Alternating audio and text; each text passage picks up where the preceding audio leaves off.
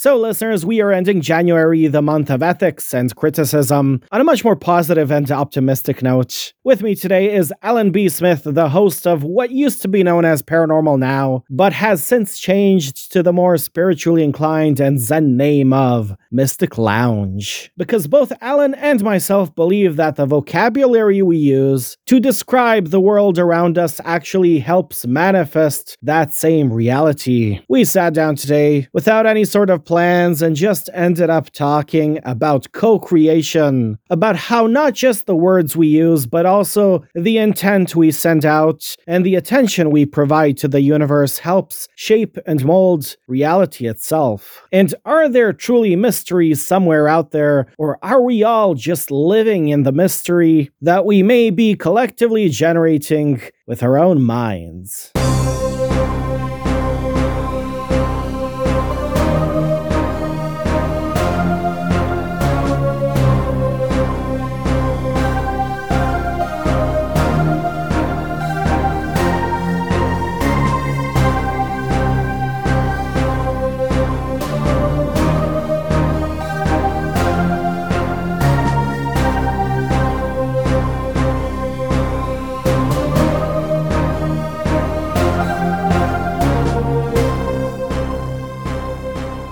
Okay, listeners, today with me is Alan B. Smith, who hosts what used to be Paranormal Now and is now known as Mystic Lounge. Hello, Alan. Hey, Vuk, how are you?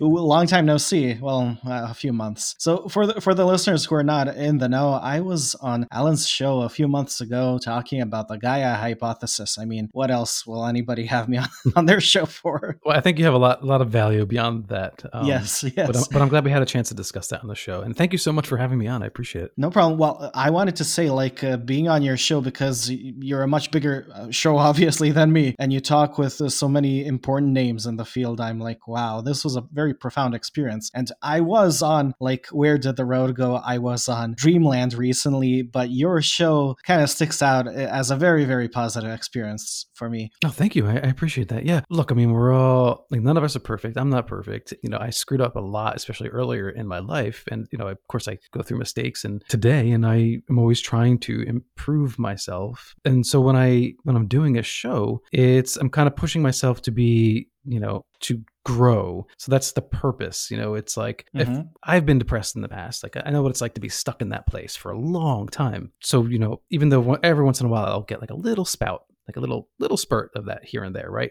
Like I'll get a little seasonal anxiety depression will kick in and you know last for like a week or so until I like kind of shake it off. But what I've been able to do over the years, and, and a lot of it, you know, has to do with my combination of my addiction recovery work, but also the the podcast is to really get myself into a place where my baseline really is like I'm I'm happy with life. like mm-hmm. um, you know, like I'm happy. And even like on those really challenging days, even when there's something going on in politics and I'm like angry, you know, my baseline is is is stable now and I feel good. And I also want people to have that experience when they come to listen to the podcast as well. You know, that's why I make sure I have a good strong cup of coffee before I start, you know, so I can so I can get into my vibe and feel good. Because Are you gonna promote alien coffee on my own show?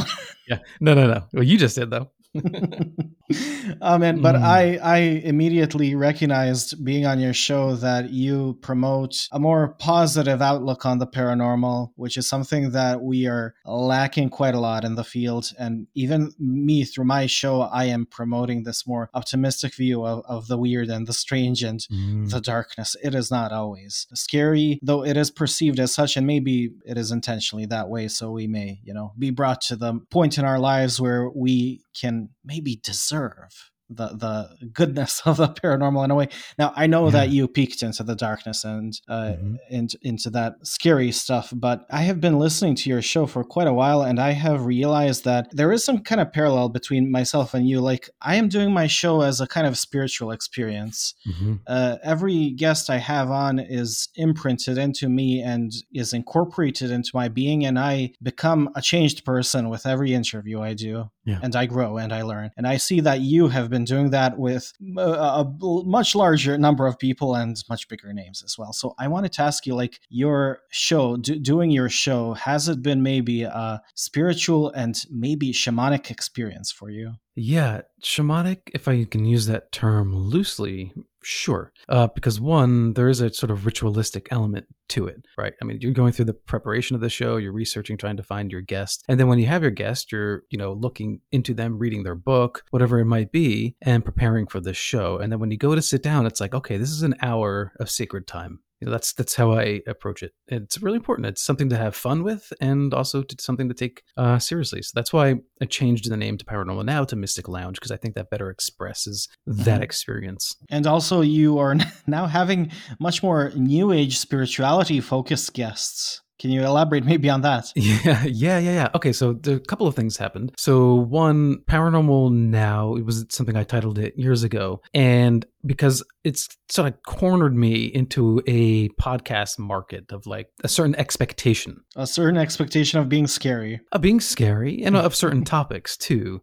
Yeah. and uh, i never boxed myself in but the name kind of does that for you because unfortunately people have appropriated that name to mean ghosts and scary things. It used to be a much broader name and i still encourage people to try to use it that way. But i wanted to make it mystic lounge because that's what it is. There's a there's it's that mystical aspect of all paranormal topics. And it also is a wide enough term to encompass philosophy, spirituality, and just curiosity about life.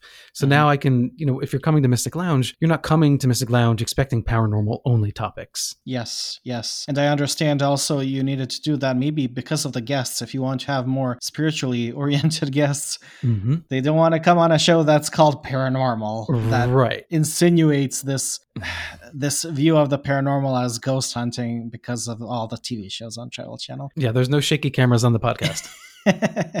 no, no. And you did emphasize like what the word paranormal means to you mm-hmm. for your segment that you did for Strange Semantics, the joint project uh, I did with Campfire Tales. You did emphasize that we should maybe reclaim the term. I do, yeah. Yeah. I, I, believe that totally. Even though, yes, I did change the name of the podcast. I think there needs to be a way to do that. And I don't know how that's going to be done other than I think the old fashioned way, to be honest. I think that the television shows that are put out there and the books that are written, because they get those mass audiences and they can create change regarding to topical trends, mm-hmm. that's that's the way to do it. But it's totally out of my scope. But I think that if enough podcasters start talking about it in terms of, hey, you know what? Paranormal is also UFOs. You know, paranormal is also the debate about whether there's a god or not a god. Uh, that it's it, it's also Bigfoot and Bigfoot. It's it's yes supernatural, it's spiritual, it's metaphysical, it's speculative, but it's also undiscovered or unproven scientific claims. Mm-hmm. So it, it's a broad term, and that's exactly how it should be used. And again, like it's been appropriated by those television shows, particularly in like the early 2000s. Yes.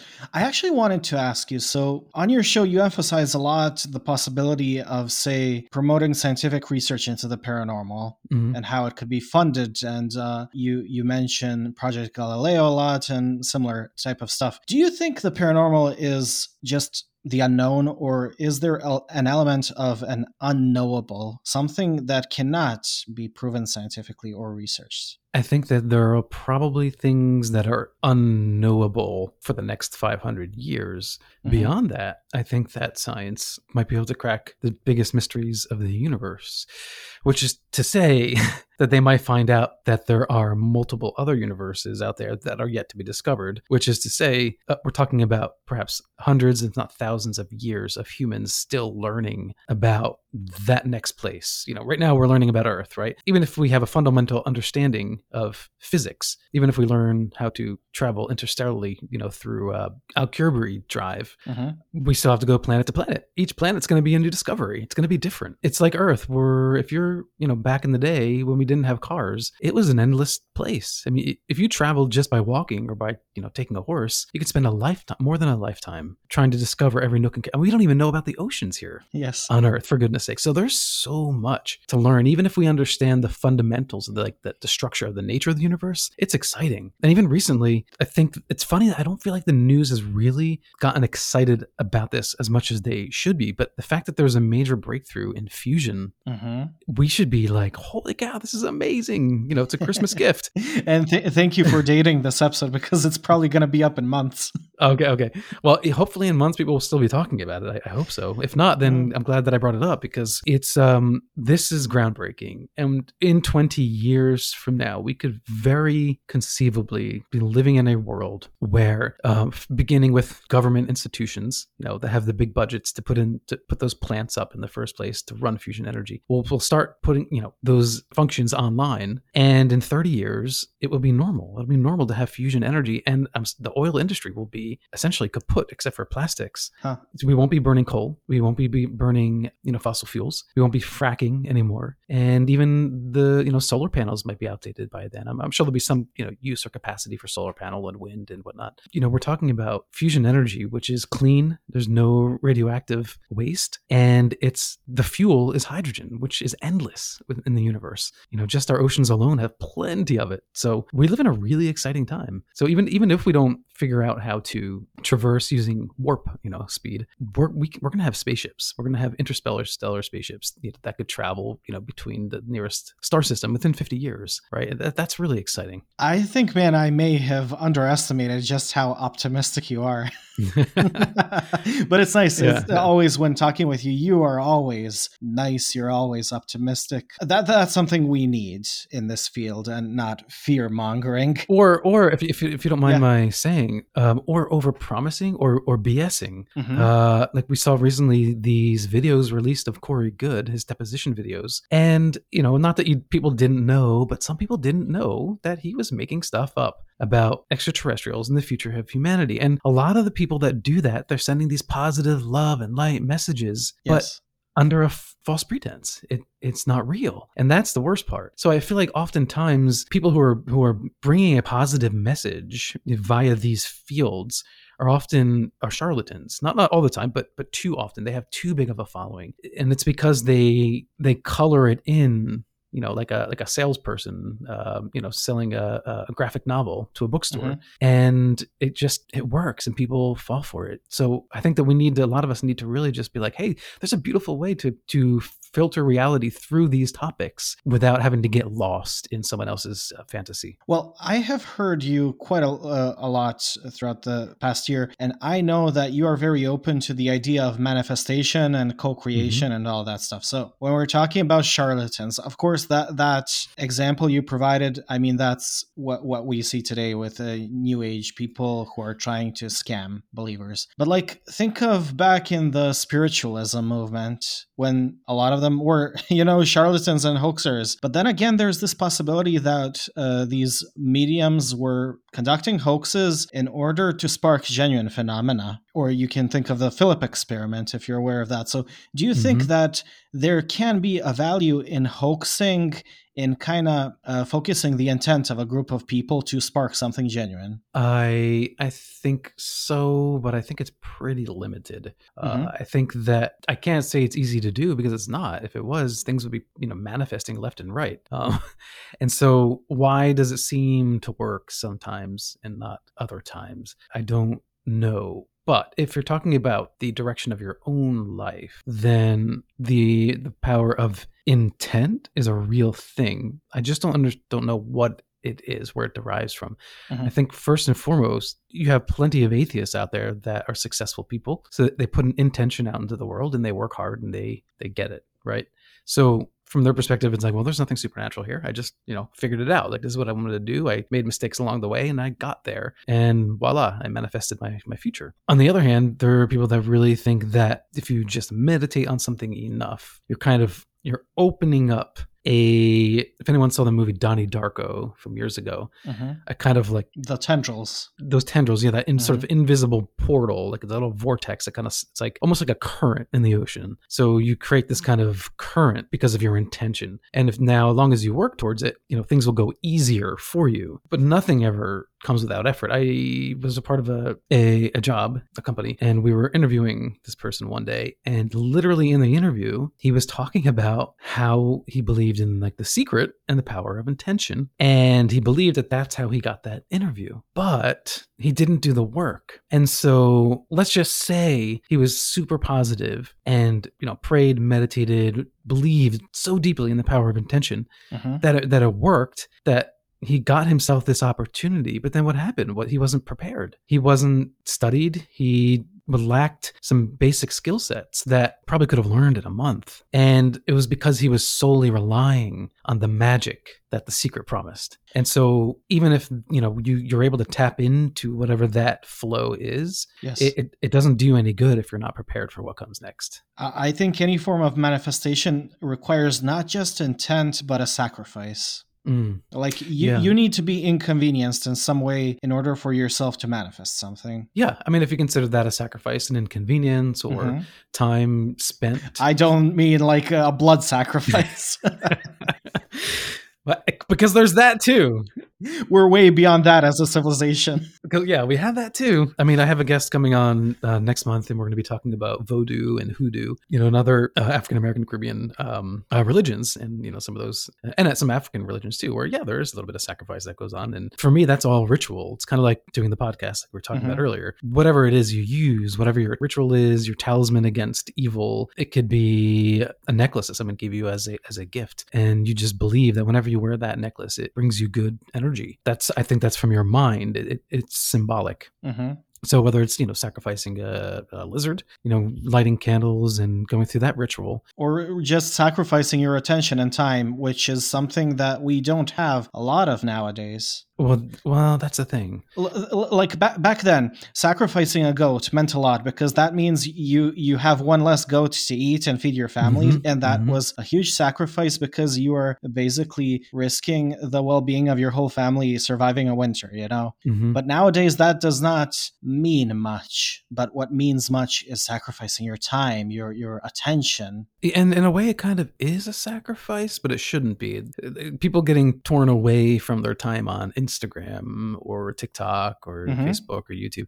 Like for, for a lot of people, it feels, yeah, it feels like a sacrifice. We're manifesting those portals. Yes, maybe uh, Twitter and Instagram are are giant egregores that we have manifested. Uh, I think they're, yeah, I think they're, they're demogorgons is what they are. It's like, you know, and we've gotten a- addicted to them. So like, I, mean, I, I, I fight it almost every single day. Yeah. There's a there's a moment every single day where I, I put down the phone and I go, "Oh, enough, Jesus, you know, like enough, stop. You know, even if I'm on there for five minutes and I just feel like that's five minutes that I didn't need to be on there. And I think I think that's where I'm I'm I'm, spending more time on Twitter now, which I'm I'm actually beginning to like because I.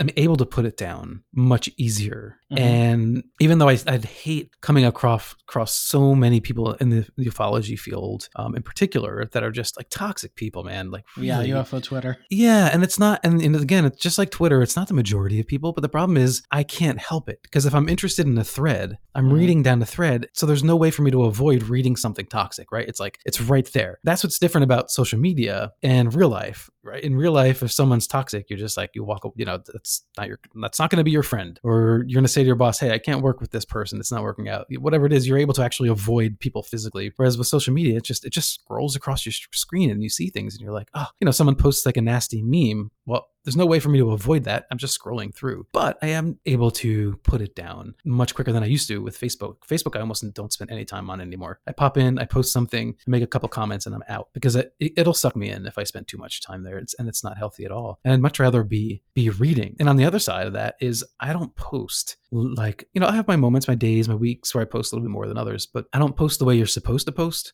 um, to self promote because I I just doesn't feel right to me. You know, like if I feel like I want to post something, that's when I'm going to post it. No one is paying me. You know, Yeah, like, but but no one's paying ever me to post all the time. So Do you ever why- feel yeah. you're you're not promoting yourself, but your guests? I often feel that way. Like I sometimes That's don't, want to post, Mhm. and then I'm thinking, well, my guest maybe wants it to be post posted because I have a responsibility towards every guest I have on the show. Yeah, yeah, totally. Yeah, and that that's I always post about the guest, and you know sometimes I'll post like a clip. You know, it could be mo- weeks or months later, maybe, and um, that's that's what's most important. But I'm just talking about you know Mhm. where we put our personal attention. Like how much time do you spend on that? Because you can spend a lot of time posting on Instagram and you know curating what you're going to post, typing it up, all that. What's better for my podcast? Putting my time and energy into posting something on social media on three different platforms, or putting that attention towards researching and reading, you know, maybe watching other videos and listening to other podcasts that that feed my podcast and and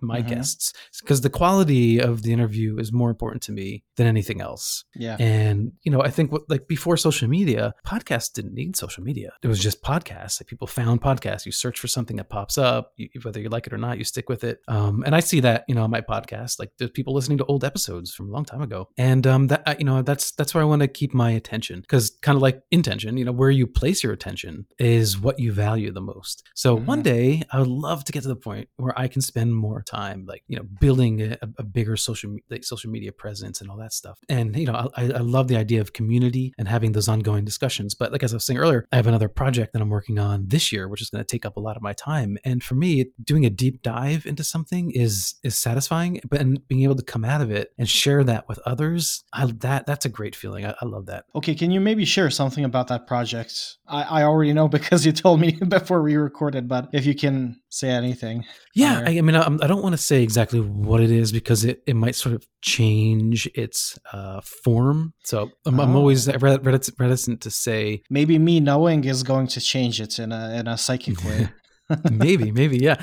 Well, uh, but it's going to be. I'm researching. Um, well, okay, so it's ufology. It's a UFO topic, but I'll be looking at a whole lot of cases, including some uh, supernatural cases as well. I have a hypothesis that I'm running with. I'm going to, you know, write it out, see where it takes me. This is why I don't want to say it out loud yet, because because you don't know always know where a project's going to take you. It's just like Half Life, the documentary, or the first documentary my wife and I did, Born Equal. It, it always ends up different than what you expect. So I'll see. I'll see where it takes me. But I'll just say this: um, it might, or it probably will, ruffle a lot of uh, debunkers' feathers. But it'll also d- ruffle some feathers of quote unquote believers too. Okay, I wanted to ask you this unrelated to, to that topic. Um, What do you think the link is between trauma and uh, paranormal experiences? Because when you study these cases, it seems like for the paranormal to become a positive, good experience and uh, people to feel this overwhelming love after they have experiences, they need to go through a lot of trauma, either uh, during their life that then uh, sparks paranormal trauma, that then sparks the positive side of the phenomenon. So, is trauma always necessary for paranormal phenomena to manifest? Uh, not at all. Nope. Ask anybody who's done mushrooms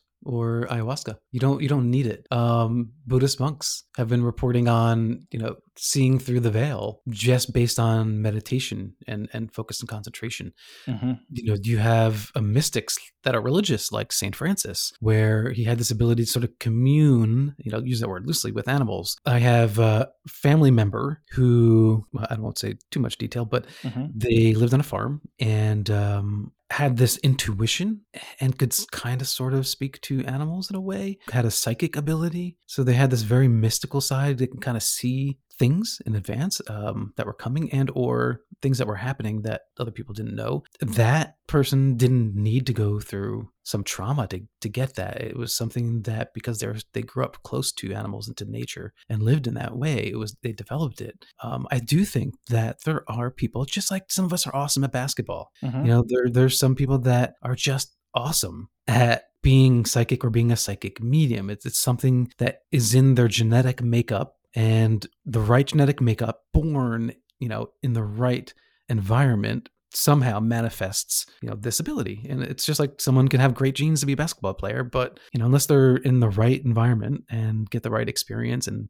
have the right coaching etc then they're not going to be the greatest. So I think um, that mystical element is in so many aspects of our life. We we all have mystical experiences, and, and that's why kind of in jest, but but seriously, you know, refer to uh, the podcasters as mystics too, because we we all have our own spiritual journey. And like you said, doing your your podcast, which takes on uh, the Gaia hypothesis and so much more, that is a spiritual in, endeavor. And anytime you go on a spiritual endeavor, you're you're going to have mystical moments. Period Yes. you know, does that make you mystic with a capital M? I don't know. I guess not. Someone like Cheryl Costa, I would say, yeah, you know, because she spent years not only uh, meditating and experimenting with different religion like Wicca and Buddhism, she also transitioned from a man to a woman. And so she's a transgender woman now. Mhm. And she also researches uh, ufology and is very spiritually minded. So her experience is ex- experience about self discovery. And when you do a deep dive like that, you know, I think that it's fair to call that person a mystic because now with all her experiences, she can see things. Like some people can see auras, right? Like she can see spirits. She can be in a,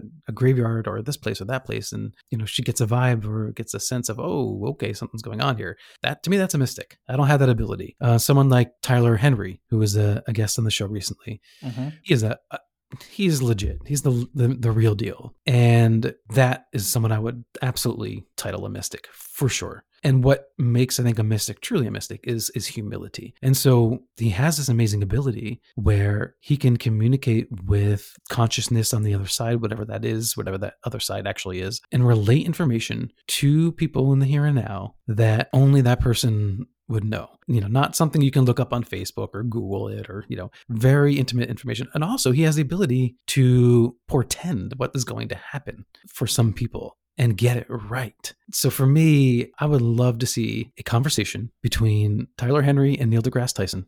And I would love to see Tyler Henry read Neil deGrasse Tyson. Because if if we can make a believer out of Neil deGrasse Tyson, then then uh, science is going to have an explosion of paranormal research. Do you think, uh, the, okay, this other consciousness, um, mm-hmm. Do you think it, like it's the consciousness telling him this information, or do you think it is more like some kind of collective unconsciousness that we are all connected to? So he's he's not necessarily getting information from another being, entity, or consciousness or spirit, but rather is tapping directly into the consciousness that is connected to the person with the information. The the person that they're talking to, or the person on the other side. Uh, the person that they're talking to. I don't necessarily believe that there is a person on the other side. I mm-hmm. believe it is just a giant network of these tendrils that uh, connect all of us. Mm. Yeah, I've asked that question before, and the responses that I've gotten from the the psychics that I've discussed is that no, I, I'm clearly getting something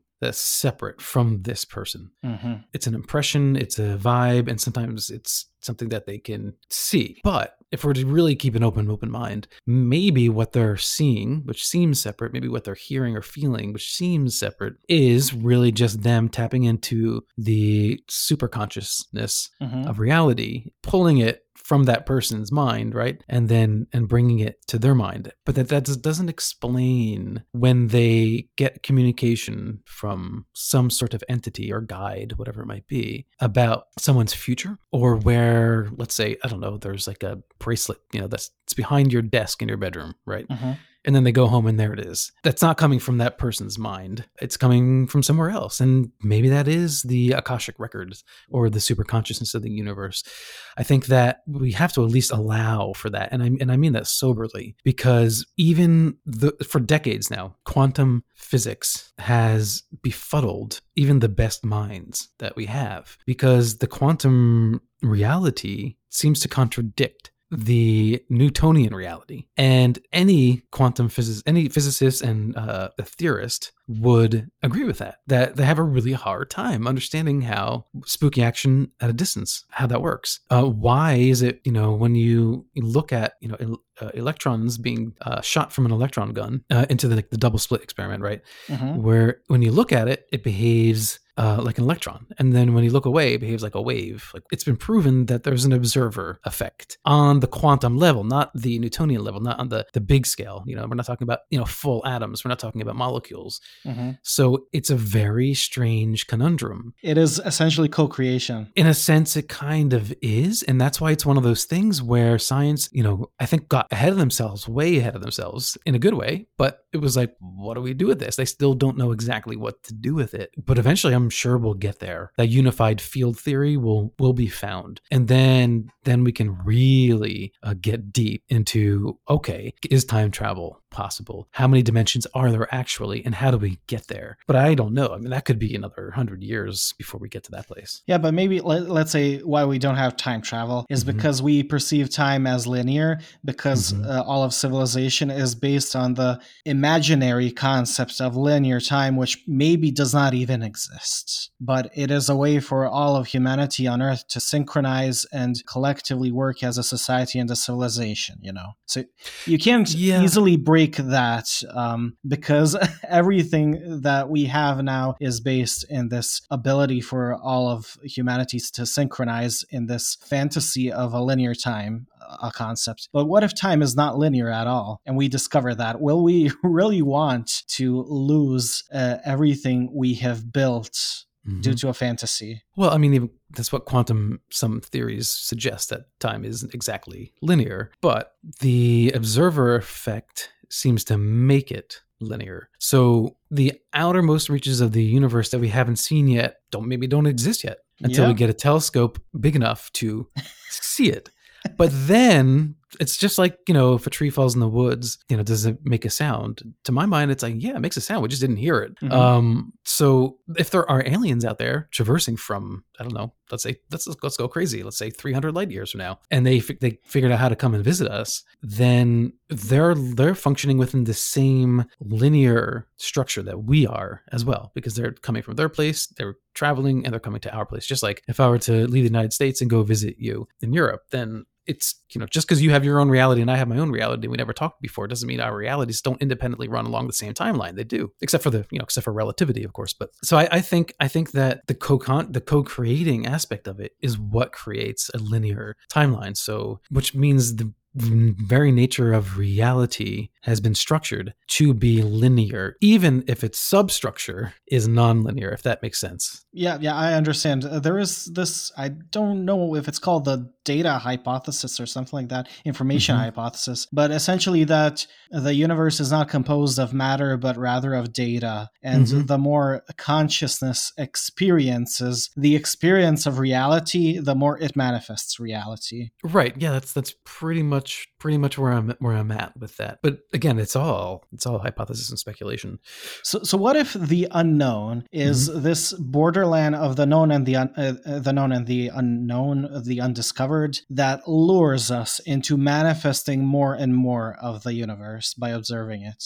What if the universe wants to expand but is using us to expand itself? Uh, it depends because it depends on how you phrase that because it's just like the theologian question is god separate is god a separate entity and creating and we are an extension of that creation or is everything god mm-hmm. at the same time so like you and I sitting here thinking is equivalent to a neuron in the brain. So without the neurons, there is no brain. So we are a part of the brain. And, and, and that's kind of how I, I, I see it. So there is no singular separate consciousness. It's all one expansive yes. consciousness. Yeah, it's just like the Gaia hypothesis, but taken from just the planet Earth to the whole mm-hmm. universe. Yeah, and, and this is what how I wish I wish all these monotheistic religions would would see would experience their their god or speak of their god which is why i can't stand pronouns like you know like I'm, I'm, I'm much cooler with like if you're a pagan and you know you have a pantheon of gods and men women this that uh, then i'm much cooler with that because it's really there's an understanding that one of the, each of those gods is kind of a symbol for something mm-hmm. right? It, yes. it, represents something. Um, whereas the monotheistic religion you know the idea that god is a he makes absolutely no sense. It's wholly nonsense. There is no father right? There is no man with genitalia that looks masculine, right? That well, like, that's us projecting uh, ourselves onto God. Ex- exactly. Yeah, and so that that I don't like because language is is powerful. You know, language is everything for us. Symbols, language, code, and so if you're constantly saying he, father, he, father, him, you are enforcing within your mind, whether you are astute enough to understand that God is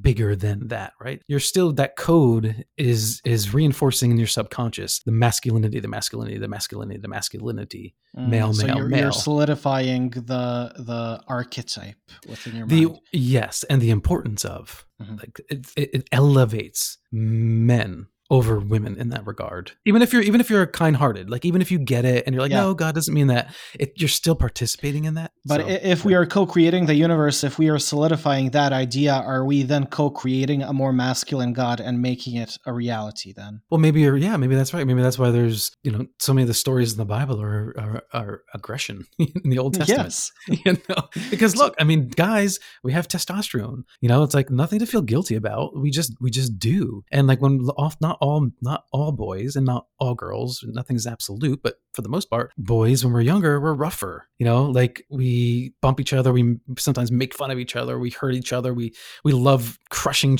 cars and breaking things mm-hmm. and playing with Godzilla, and that you know there, there is a, an aggressive component to to men, and that's okay because to my mind that it was supposed to be the our purpose was to be stronger so that we can protect, right? Like that's like biologically, evolutionarily, that that's that made sense to me. You know, not to be aggressors, not to dominate, but to protect, to keep the balance. I think it is very valuable that you're saying that we should be mindful of the vocabulary we use. Mm-hmm and how we formulate these uh, folklores because if we are really co-creating and manifesting reality around us um, the way we define reality and even talk about it is essentially contributing to the manifestation of that reality. Yeah yeah, yeah exactly and, and you can you asked about this earlier and i do think that we are subtly subtly affecting reality which is to say that's why you don't see you know suddenly bigfoots popping up everywhere because people are thinking about bigfoots because they just saw you know a, a movie about bigfoot Bigfoot. But you do have instances where people are seeing things, maybe not detectable on camera, but shared experiences where someone sees the, the tall man or the thin man, where somebody sees a ghost. Are we manif- manifesting that so that our conscious mind could perceive it, but instruments of, of, of science can't? Mm-hmm. But I do believe that like you said, we, we are programming our reality. And the best way to evolve as a society is to take out, get rid of the corrupted programs, you know, in our system and keep the ones that work and yes. then move forward. And that's how we should evolve. like, okay, this isn't working. This is a corrupt program. Let's get rid of it. Um, let's run our virus, antivirus, well, and, you know, move on we, we know the paranormal is you know scary and dark and edgy mm-hmm. but i don't promote that on my show even if it is. I don't care. Let's talk about it in optimistic terms. Let's talk about mm-hmm. the paranormal as a muse that can be used to channel creativity and inspiration. The more we talk about it the more we solidify this idea in people's heads that wow this mystical thing we, we should not be scared about it. We should we should harness it maybe. We should create art based on mm-hmm. it, which is a much more positive thing than, you know, saying, oh, there's a wolf man out there and I need to buy a semi automatic to shoot it down. yeah.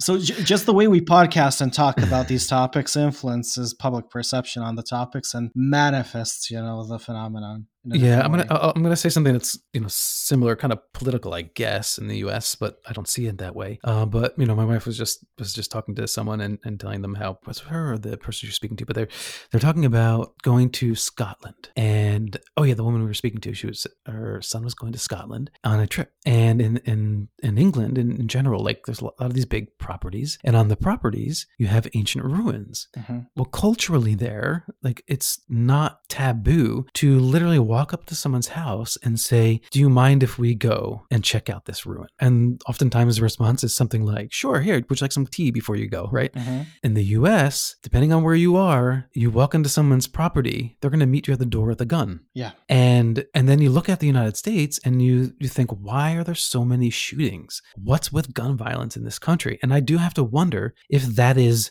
our not me particularly, but enough people, enough people within our border have that mindset of like the gun is the law, the gun is right, the gun is the way, and the, the worship of it. And maybe that is like the opposite of saying a prayer, right? Collectively, it, it creates a subconscious effect on our society that's kind of toxic. And then, then we have people that are growing up in this garden, you know, that mm-hmm. the nutrients this individual is being fed, if they are in just the wrong mental state, they pick up on this, these, this, this, these micronutrients of, of this intention of aggression and what is mine is mine and blah. and and it's like a like a magic, like a black magic. Well, it could be you know the shared unconsciousness or something like that, you know.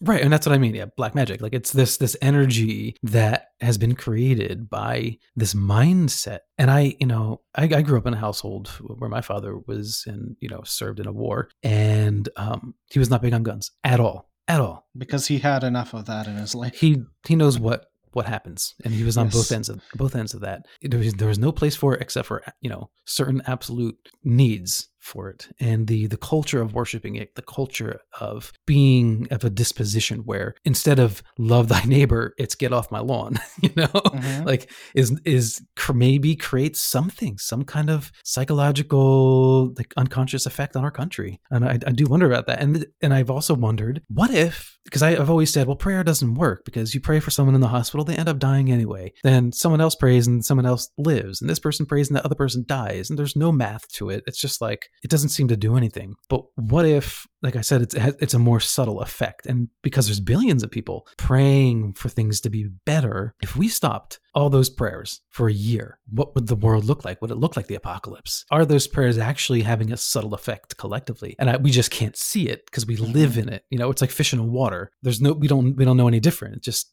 so we look around and go prayers aren't working but maybe they are. I don't know, you know? yeah and uh, like me being an atheist and you uh, i don't know what you are you're you're not religious at all. Or you you said that I, I, what are, what is the deal man? Are you religious or not? Oh no no absolutely not. Please okay. do not call me please do not call me religious. So we are both like very very not religious but yet yeah, yeah, yeah, we are not those types of atheists who are like no we should ban prayer. That's you know, mumbo jumbo. No. like we're actually talking now about the power of prayer and how it may manifest reality and have some kind of value. Yeah, prayer being intention. Yes. Prayer, yes. prayer, prayer being like uh, well most people the- most people need that god in order to focus their intention just as mm-hmm. some new age hippie and quotation marks will need what, whatever they do yeah to focus their intention. You know, it's just everybody has their own f- flavor of, of, focusing their intention, but the focus is the most important part, not what you uh, use to focus. Right. Well, okay, so that's why um, one of the problems they have with Christianity is oftentimes you hear Christ Christ consciousness, and I've, I've actually always kind of liked that term because they're using consciousness. They're saying it's not just get down and pray for what you want, right? And then show up at church. It's a state of mind that you're supposed to be in. And I think with prayer, it's, you know, moments here and there, bits of here and there where you're going, okay, I'm going to focus and put that prayer out there. But like like Buddhists, like you know, true Buddhists, if you are changing who you are from a daily perspective, literally rewiring your brain through meditation and attention and becoming a better person, a loving, a more compassionate person, truly so, not the person who walks up to the door with a gun in their hand and says, "Get off my lawn," you know, like the the person who embodies the Buddha consciousness. Then, if you had more people across the world doing that, that would be ten thousand times, a million times more powerful than prayer. Because just like you and I having these conversations, that's consciousness act, acting, living, and so if we're having conversations about being constructive and about creating a positive world, then I believe, again, I don't know for a fact, you know, I just, but I believe that that is putting something out into the ether and hopefully having a positive effect. Yes, I, I would agree. And I think nowadays, like what we are doing, both of us were podcasting, we're recording this, we are imprinting these conversations with all these wonderful people into something that we can share with other people and uh, have it influence them and have mm-hmm. it cause them to send their own uh, positive intentions. Because as you said, like, like if one person is sending a positive intention, that that doesn't mean much. It needs to be more of a collective effort. So mm-hmm. we're exactly. contributing yeah. to that by uh, sharing our voices this way. Yeah, yeah, and I, I I hope that having the ability to have podcasts is a way of co-creating our reality because there's a proliferation of podcasts and i would guess of course i might be biased just based on you know what i'm exposed to but it seems to me that the vast majority of podcasts um, if, if you exclude political podcasts are generally positive. And so you have, you know, there, there are things that people are interested in and they're having a good time talking about it. And oftentimes it's about solving something, whether it, it it's science, DI, DIYs um, mm-hmm. at home, uh, DIY uh, work. It, it's it's about being constructive. So now we have millions and millions and millions of people, billions probably now, listening to pod- podcasts when they're driving to work or when they're trying to put something together at home. There's there's people out there that are helpful to them. You can go out on YouTube and figure out how to fix your toilet, like I did recently. You know, like they're they're like these are all little positives that you know if we can proliferate more of that to counter the toxicity, like I was mentioning earlier on social media, then then we win. And so that's kind of one of the other reasons I, I've started to learn how to navigate. I'm learning how to navigate UFO Twitter and Twitter in general. Because I can't tell you how many times I've deleted a tweet that I've either put out or you know finish the draft and then decided not to send it because i'm like no no no i'm getting sucked in. I'm getting sucked into this other thing. And I feel like it's much more impactful, even if only a few people see your tweet, to say something that's constructive and meaningful. So if we can collectively work on not getting bogged down in debates, like I, I posted something recently on Facebook, and some guy came at me, and I was like, "Oh my god!" Mm-hmm. And I and I was like, "Hey, you know, we can get along, we can talk about this. I, I, I, you know, have friends that you know believe the same thing you believe, and we were able to have a civil conversation." And then he came at me again. It was really insulting, and then I was like, "Okay, peace." I'm done. it's over. You know, so but a lot of people get sucked in and then people get angry and they start lashing out against other people. And they started with a good intention and they just went down this rabbit hole. So but but from your perspective it's it's as you say it's not just always intention it's also your attention. If you uh, provide attention, attention mm-hmm. to those kinds of people then you're contributing to the toxicity. So it's yeah. good that you just bail out. Yeah, yeah. Well, that's and that's why this project that I'm working on next, my intention, I have to keep reminding myself, is positive, and then I so my te- my attention has to be on not forgetting that as I as I make this because I will be coming at debunkers right mm-hmm. in a, in certain ways, and it's so easy to just slip into the you know um, you're a bad person or you know this is so biased you know slap across the face and how how um, insulting it was what you said and I'm now I'm going to come at you with the same bad attitude and prove to you how you're wrong and I'm right. It's like no, man, that's not the way to do it, you know. Yeah, but, yeah. D- don't be a Philip Klass. Right. And that's, you know what, though? There are Philip Klasses on the believer side, too. Yes. That's the thing. Okay, man. Well, thank you for doing this discussion. This was very interesting. And like, I, I even don't, I don't know how we got to all these topics. we just sat down unplanned. yeah. Like, for, for the listeners, I told you like a month ago, can we do th- this date now? And then you uh, said, okay, I'm going to get back at you. And you did and I guess I didn't respond. I'm so sorry, man. I put it on my I put it on my calendar. So I was like, oh, I, oh, I must have. Yeah. I did too, and I said I put like maybe, and then I'm like, okay, he he didn't contact me. We're not doing this. So I had two guests already oh. today. You know, I recorded two episodes oh already God. before you, and you were like, oh, are we still doing this? And I'm like, um, okay, sure, because I am totally punk rock. I love this. Like All we right. just sat down, totally unplanned, talked mm-hmm. about some cool stuff. Yeah, ma- made I don't know some kind of psychological imprint that we're gonna share with people now. I, I hope so. And and I didn't have a chance to mention it earlier, but we kind of alluded it to it, and that was the documentary Half Light. So if you know people want to go check it out, it's on my YouTube channel, which is youtube.com/slash Mystic Lounge, or if you just Google Half Light on Tubi, um, you can watch it for free there as well. Eventually it'll be on Amazon, I hope, fingers crossed. But that that's that was a project that's all about spirituality and it's very uh, loving in its approach to the paranormal. It, it, it, was very much a love letter in my in my own heart, you know, mm-hmm. to the people I've met, to the topics that we discuss,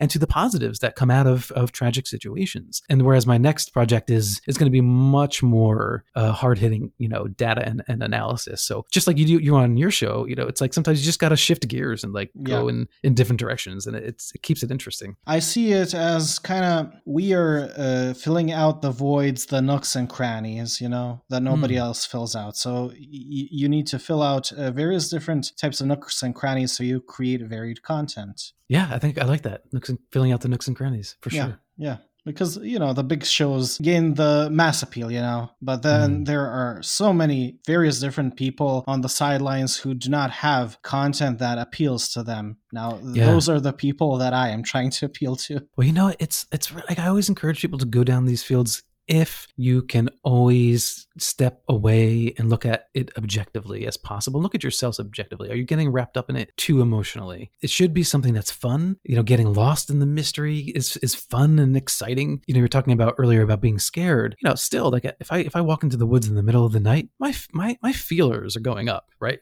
My mm-hmm. senses are definitely going to be heightened.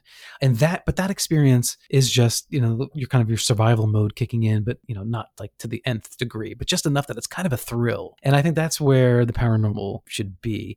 And if, if it goes past that, then I caution people don't get wrapped up in too deep in anyone's conspiracy theory because any of these theories, one piece of data can change, one eyewitness testimony can be proven false, perhaps at one point in time. And, and now where are you? How much time did you spend wringing your hand or being anxious or, or investing your time and money into to a, an idea or or a person, only later to um, find out something wasn't quite right there. So just be careful, you know, but have fun at the same time. Mm-hmm. I think the most uh, valuable piece of advice that you can give somebody is actually the tagline of your own show, which is live in the mystery. Yes.